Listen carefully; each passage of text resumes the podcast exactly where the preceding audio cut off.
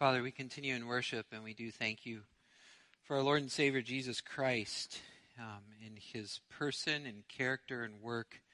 We come before you this morning not trusting in anything we've done, but instead in everything that he did.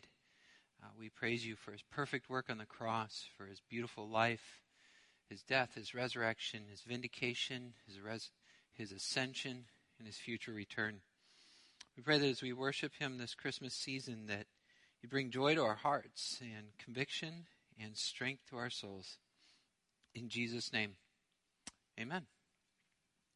Well, good morning, Midland Free. Good morning. Merry Christmas.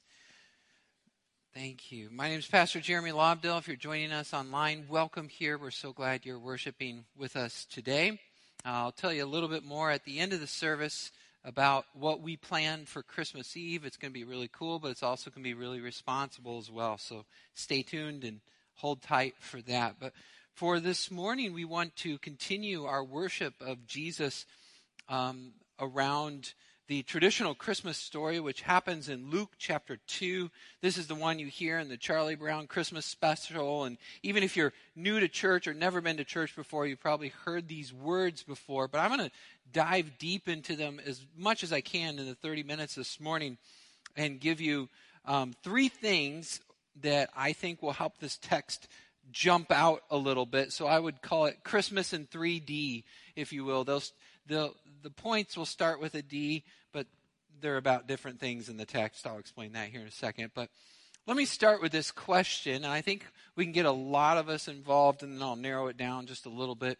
And the question is this: how many of you have ever seen a Christmas play? Has anyone ever seen a Christmas play? Okay, that's a lot. Now we're going to narrow it down a little bit. How many of you have ever been in a Christmas play? Okay, and we're going to go a little bit narrower. Are you ready? How many of you have ever been a shepherd before? Has anyone ever been a shepherd? Good. Has anyone ever been an angel? We see all the lovely angels out there. Oh, so cute, beautiful.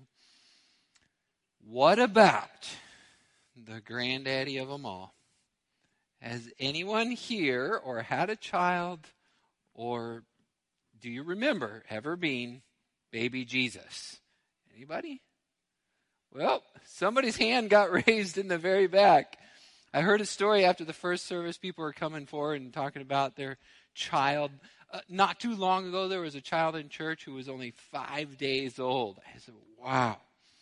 Inevitably, when you see that child, they will come bundled in a special package. But let's begin with Luke chapter two before we dive into those details. Luke chapter two, beginning in verse one, it says this: in those days, a decree went out from Caesar Augustus that all the world should be registered. This was the first registration when Quirinius was governor of Syria, and all went to be registered, each to his own town.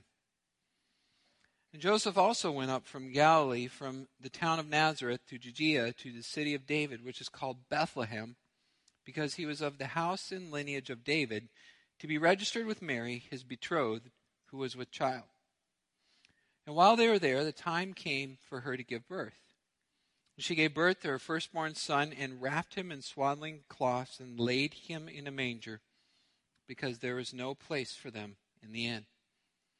In the same region, there were shepherds out in the field keeping watch over their flock by night, and an angel of the Lord appeared to them, and the glory of the Lord shone round about them, and they were filled with great fear. And the angel said to them, "Do fear not, for behold, I bring you good news of great joy that will be for all people. For unto you is born this day in the city of David a Savior, who is Christ the Lord. And this will be a sign for you. You will find the baby wrapped in swaddling cloths and lying in a manger." And suddenly there was with the angel a multitude of heavenly hosts praising God and saying, "Glory to God in the highest, and on earth peace among those with whom he is pleased." When the angels went away from them into Bethlehem, the shepherds said to one another, "Let us go over to Bethlehem and see this thing that has happened, which the Lord has made known to us." And they went away with haste and found Mary and Joseph and the baby lying in the manger. Father, we thank you for your word this morning, and we pray that you would make it especially clear to us. We confess and admit that we do not have enough time alone with you and in your word. But we pray that the time that has been set aside this morning will be meaningful and valuable, that will bless us and bring you glory. Lord, impart your truth to our hearts in Jesus' name. Amen. So Christmas in three D, there are three things that I want to point out in this section. The, the first D is descends, descends. You can write that down. We'll get to that in just a second. The first D is descends. The, the detail that leads me to this word is that of the shepherds, that of shepherds. Now remind me, who all had been a shepherd before or is planning to be a shepherd tonight or next week or sometime? All right. Shepherds, for those of you who were shepherds, especially if you're a child and the play has not come, you need to tell your mom and dad the night before that you, Pastor Jeremy says you do not need to take a bath. And the reason for that is that shepherds stink. Shepherds today are perhaps a bit romanticized. They're these beautiful little sweet children carrying staves, staffs, whatever, and moving their little sheepies along and wearing a bathrobe with a funny tie around the middle or something like that. But in the biblical era, this was not the case. They were not to be romanticized. Instead, they were dirty, mangy, often considered to be dishonest, rotten scoundrels.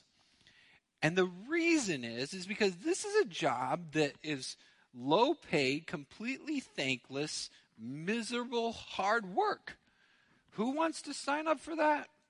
Not me. It's kind of like that old country song, Mama, don't let your babies grow up to be cowboys. No one ever teach them to be doctors and lawyers and stuff like that, right? No one ever says, hey, grow up and be a fill in the blank. I'm trying not to insult anybody here today, but we know that some jobs are more miserable than others. Shepherd was one such occupation. Nobody wants to do this. I know that today in COVID, we have a lot of heroes, and there's frontline workers, and there's healthcare workers, and all sorts of people. And it's really cool to see people holding up signs saying, go team, you know, yay for the heroes. But I myself was driving back from Bay City the other day, and I went right past our local landfill, and I didn't see anybody lined up out front saying, hooray for the trash truck drivers. Yeah. When I was a little kid, I used to think that would be a fun job. You get to jump on the back of the truck and hang on, and the wind's blowing in your hair, and it's fun. Man, I've I've actually, I had in a previous church, I had a church member who was a trash truck driver. One of his fingers was chopped off. Got caught in one of the things, you know. It's a dangerous, dirty, yucky job. So too is shepherds. Sheep bite. Wolves are real. Thieves are out there. They're in the fields. It stinks. It's not a fun job. It's low paying and completely thankless. If, for example, there was a jury selection in this era, the shepherds are immediately out. Hello, sir. What do you do for a living? I'm a shepherd. Okay, next. Boom. They weren't even allowed to be witnesses in court. This was the lowest of the low in this society. They're completely unnoticed and disregarded. And in fact, these are the very people whom Jesus came to save. The shepherds are there to communicate to us the nature of Christ's mission. Watch the book of Luke unfold and all the undesirables that come across Christ's path. The shepherds are there because it communicates the heart of God, who has a special love for the humble. There is a special place in God's heart for those who are humble. I'm trying to get away from saying that God plays favorites, but let me tell you this. If you ever want to get in with God, if you want to be good with God, be humble. Because the Bible is very clear in its entire breadth that it is the arrogant and proud and haughty and rude who God will oppose and bring down.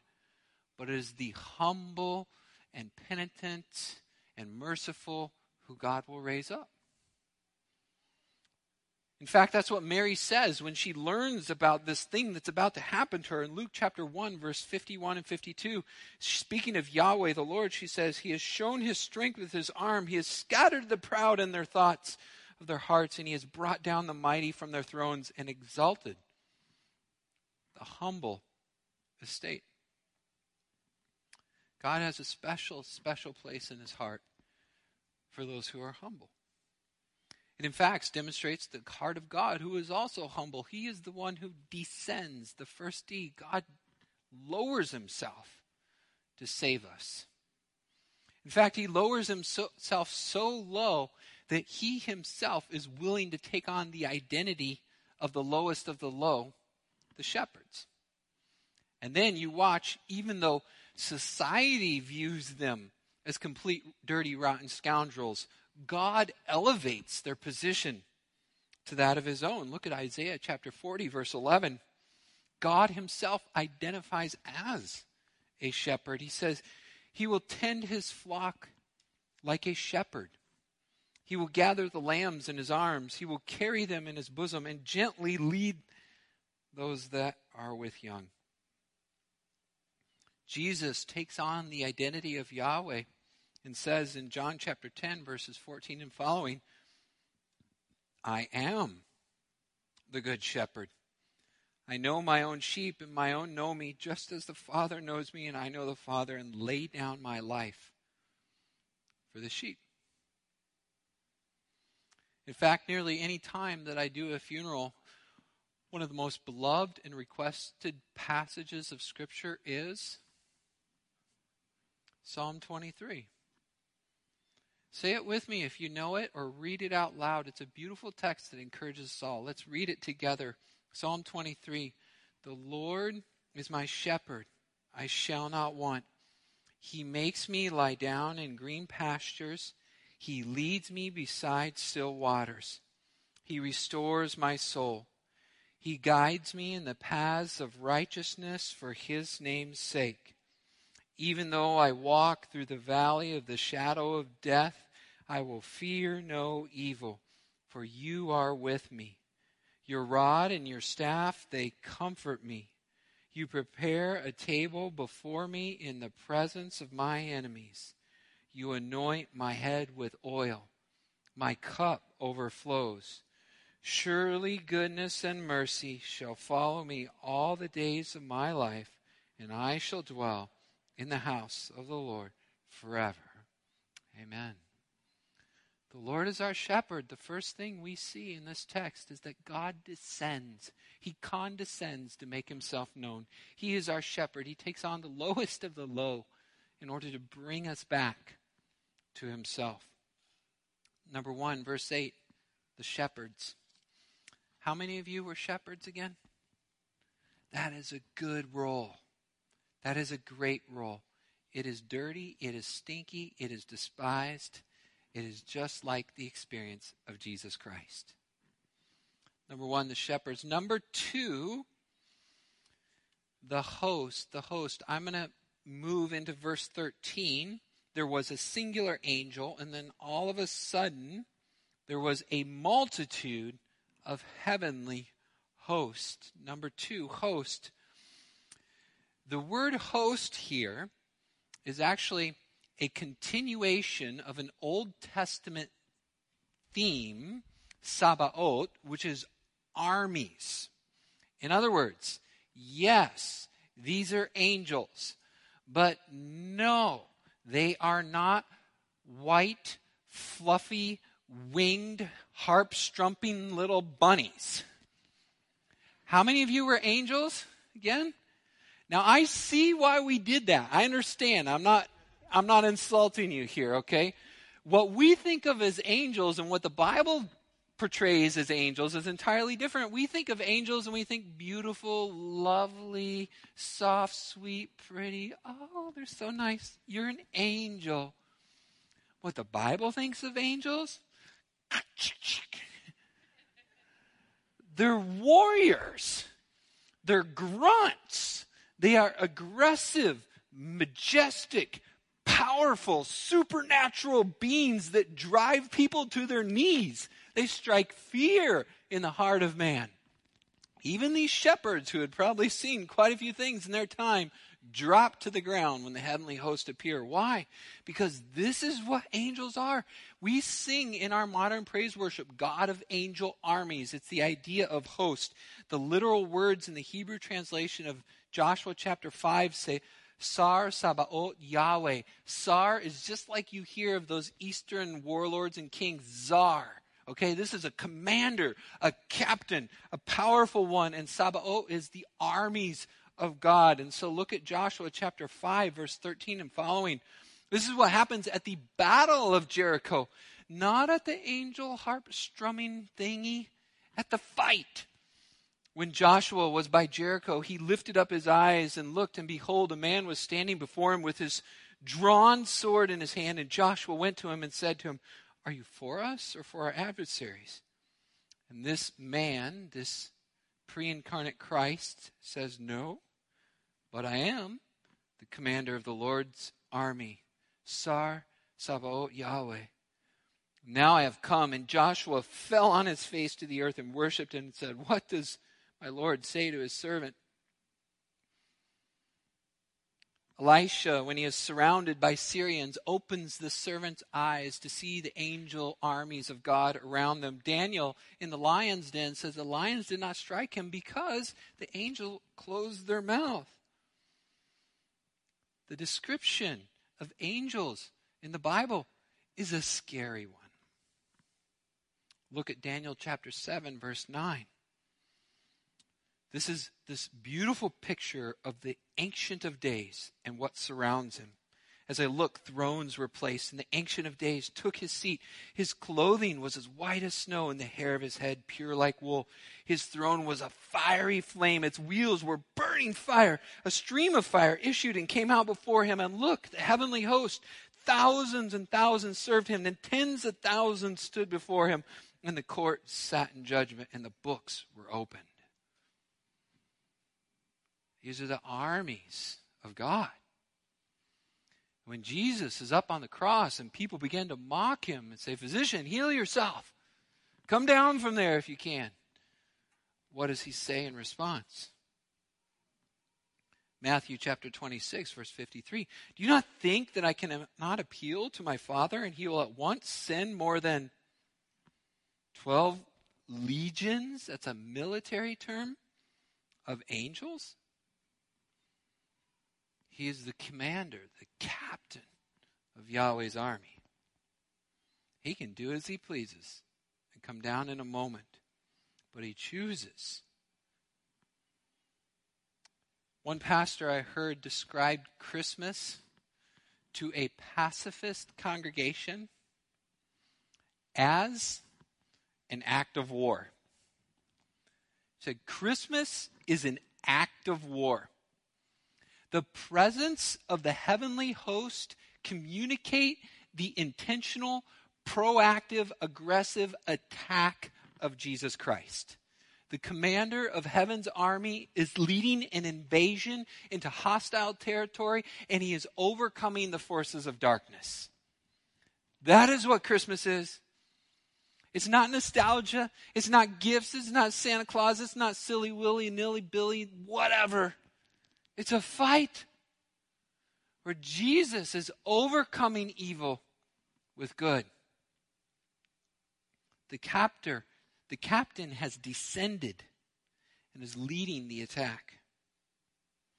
What does that mean for us as Christians? Well, I hope you're feeling it right now. I hope you're getting some of this in your gut. But what that means is victory. What that means is strength. What that means is honor and boldness and courage in the face of opposition. You don't think we have opposition today? Oh yeah, yeah, we live in the United States and blah, blah, blah. But really, our fight may not be physical, but it is real.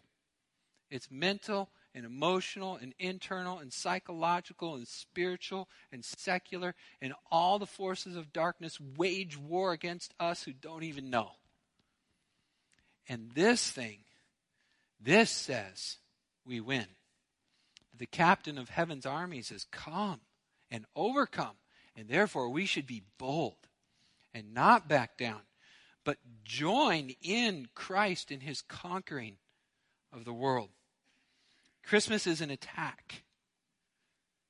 And that should inspire boldness. Further, it should say no to defeatism.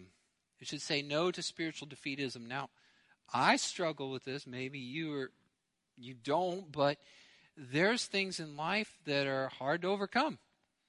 And they don't just go away. I've probably frequently said, I wish on the day I was saved, I like went to heaven. Like I believed in Jesus. Great, we're done.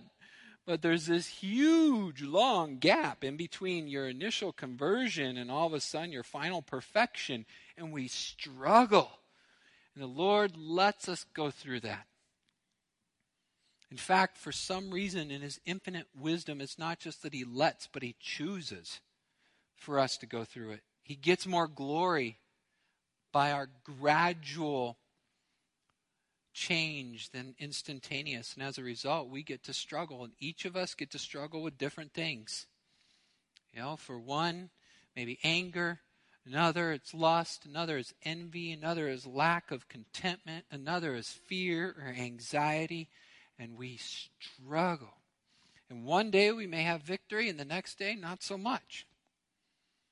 But that's the way it is. And now here we are in our lives, and it's easy to come to a point where he said, I've struggled enough, I'm done, I give up, I quit. But the presence of the commander of heaven's armies says to us, no, we cannot quit. We must continue, for he will prevail. It is a no to defeatism. It is the reality that since Jesus came, the Holy Spirit has come.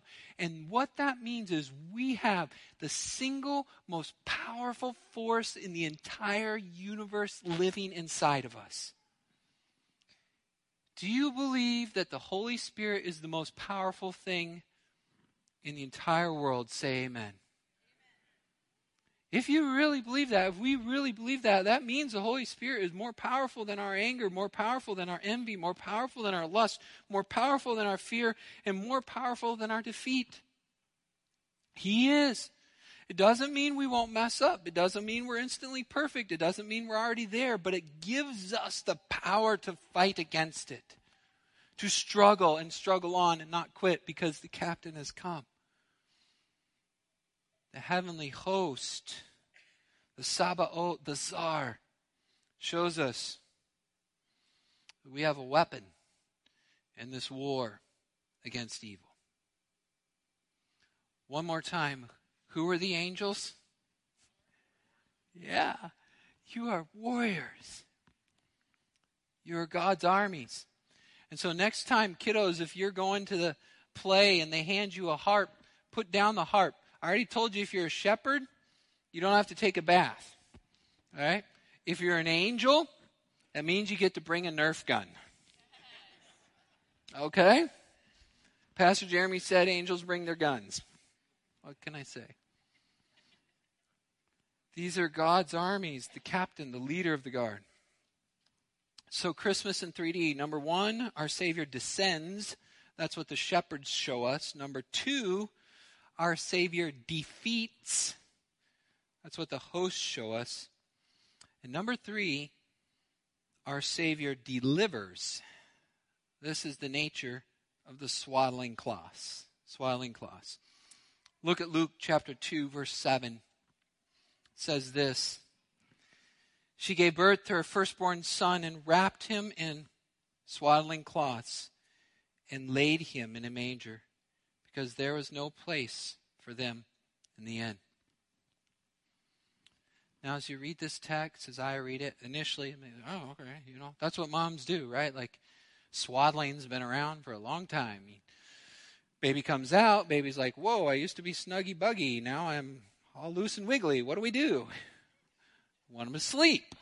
So I'm going to wrap them up as tight as I can and go shh in their ears so they think they're listening to the inside of mom again. And try to keep them warm and quiet. We snug them up. And so some commentators will say, well, you know, that's just showing that Mary was a good mom. Which is true. But it's possible that there's something more there. And As you look at John chapter nineteen, what we see is this. This is the end of the story. This is a fast forward. I just skipped like a lot of scenes. It says this, after these things, that's the crucifixion, Joseph of Arimathea, who was a disciple of Jesus, but secretly for fear of the Jews, asked Pilate that he might take away the body of Jesus, and Pilate gave him permission. So he came and took away the body, and Nicodemus also, who earlier had come to Jesus by night, remember John three sixteen, came bringing a mixture of myrrh and aloes. Wait, what did the wise men a few years later bring to Jesus? Gold, frankincense, and myrrh. Hmm. But myrrh is used in burial. Wow. And about seventy pounds. So they took the body of Jesus and they wrapped it in swaddling cloths with spices, as was the burial custom of the Jews. Full circle, start to finish. A baby born to die.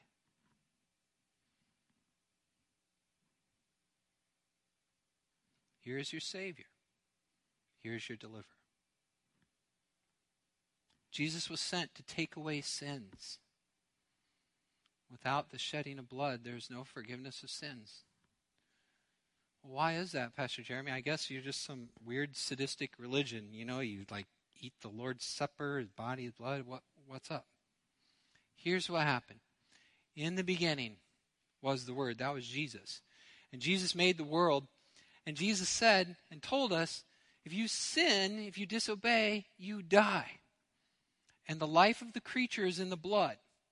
Therefore, there is no forgiveness of sins without the shedding of blood. It's natural. God's just punishment for sin is death. That's what he told us. If you sin, you die. This is what you get. So how then do I avoid punishment for my sins? How do I get out from under that just and righteous condemnation? I have to have a covering. I have to have blood covering me. And I don't want it to be my blood. I want it to be the blood of something or someone else. And thus the sacrificial system in the Old Testament where the lamb points forward to the ultimate Lamb of God. And we learn that there can be a substitute, that someone or something can take our place. And we're always hoping for that perfect one to come because what we had before was never enough. And then came Jesus. And John says, behold, the Lamb of God who takes away the sins of the world. This is good news. He delivers. He was born to die and shed his blood for my sin, for yours.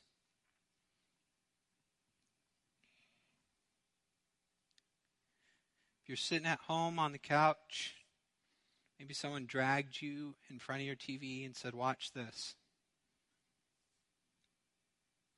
This is why. Because Jesus died for you. This is not me selling my church. It's not us asking for money. This is for you and the salvation of your soul. Believe in Jesus.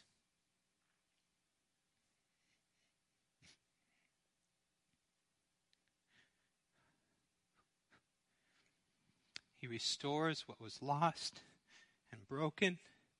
He fixes it once and for all.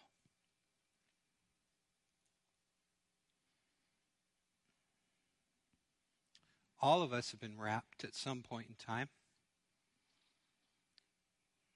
Fortunately, not in burial clothes yet, but we will be.